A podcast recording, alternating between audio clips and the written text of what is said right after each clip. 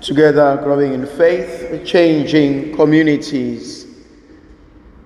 My dear brothers and sisters, the, the readings are quite beautiful. If you go to the first reading, it's a conversation between God and Solomon. God says to Solomon, What do you want? What would you like me to do for you? And Solomon is quite tactical with God. He says to him, You have made me a king over your people. I need to learn how to lead them as you would want me to lead them.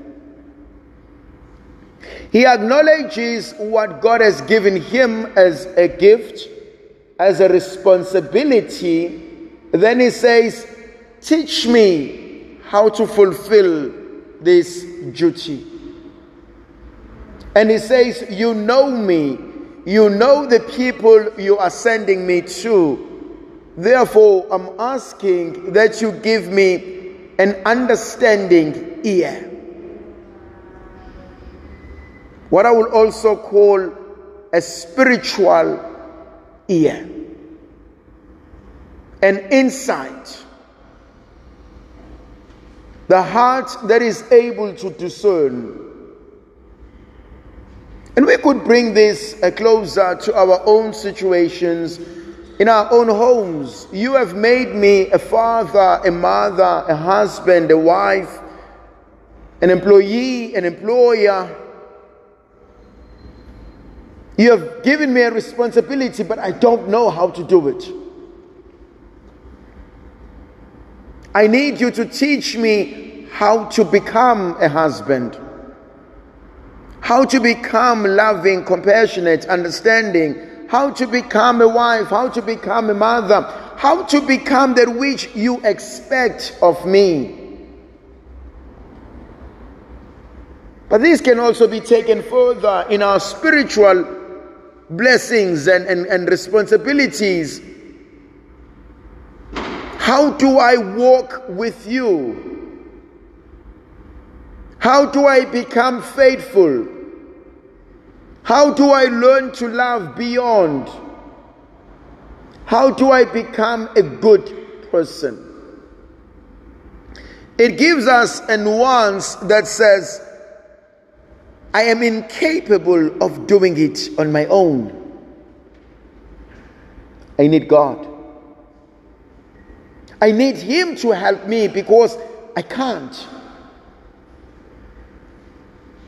Then there is a third element for me when God is able to see through Solomon and he says, Because you did not ask for health, you did not ask for long life, you did not ask for wealth, I will give you this. Now, that gives me an impression that when God asks us, He wants us to discern what we are asking for. And this, for me, is supported by the scripture when the sons of Zebedee, through their mother, asked Jesus, Allow one of us to sit at your right hand and one at your left. Jesus asked the mother as he asked the son, Do you clearly understand what you are asking? Why don't we go to our prayers, to, the, to our prayer lives? What do, you, what, what do you ask God for in your prayers? What is the agenda for your prayer? What are the items you place before God at prayer? And the question is do I clearly understand what I'm asking for?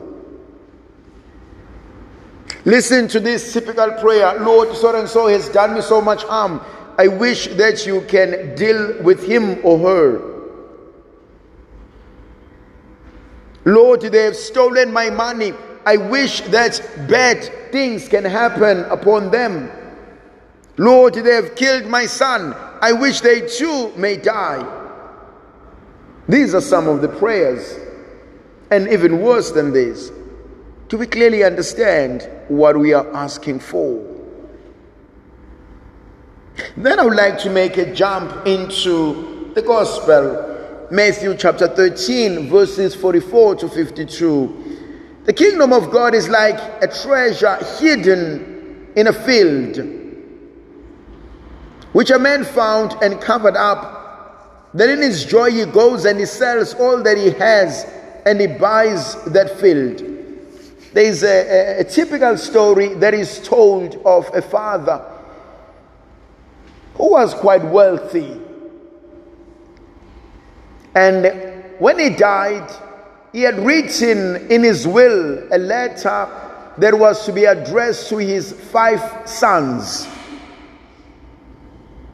And he says to the five sons in this letter, When I'm dead, I want you to knock down this house brick by brick and I want you to dig into the foundation. And when you are six foot underneath, there's something I left for you. He was a wealthy man. And all the children brought down the house into ashes, brick by brick.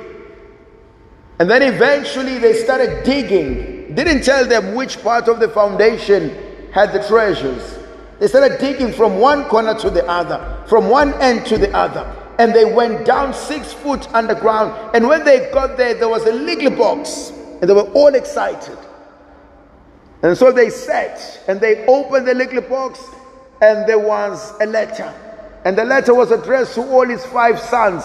It says, Well done, little uh, sons of mine. You have brought down the house that I built. It's about time you now go and work and build your own house.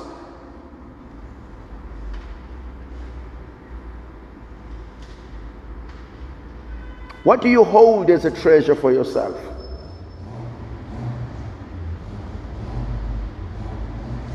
Where your treasure is, so is your heart.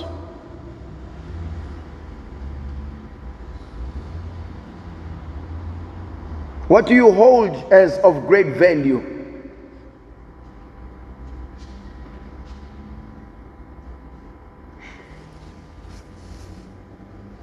And for Matthew, the kingdom of God is bigger than just ourselves.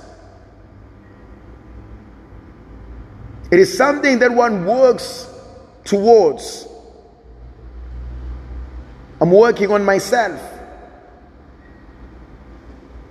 I'm trying to become better than who I was.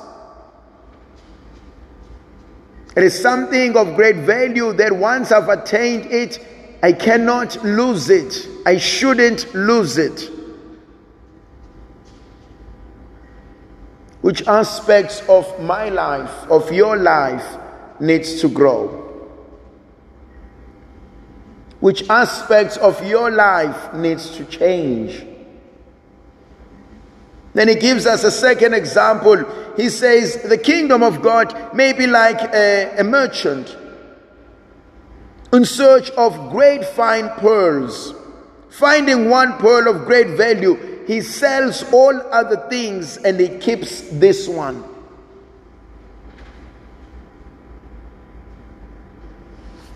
I can never attain new things if I still hold on to old ways of life.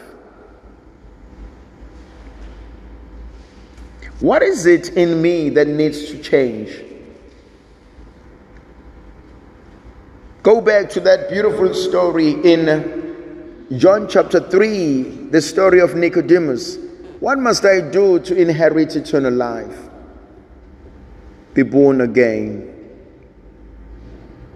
Become a new person. Do things differently. Be in search for God.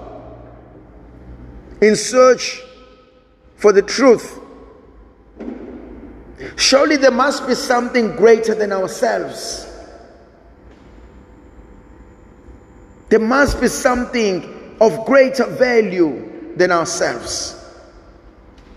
And so, what is it that I'm willing to let go in order to attain this relationship with God?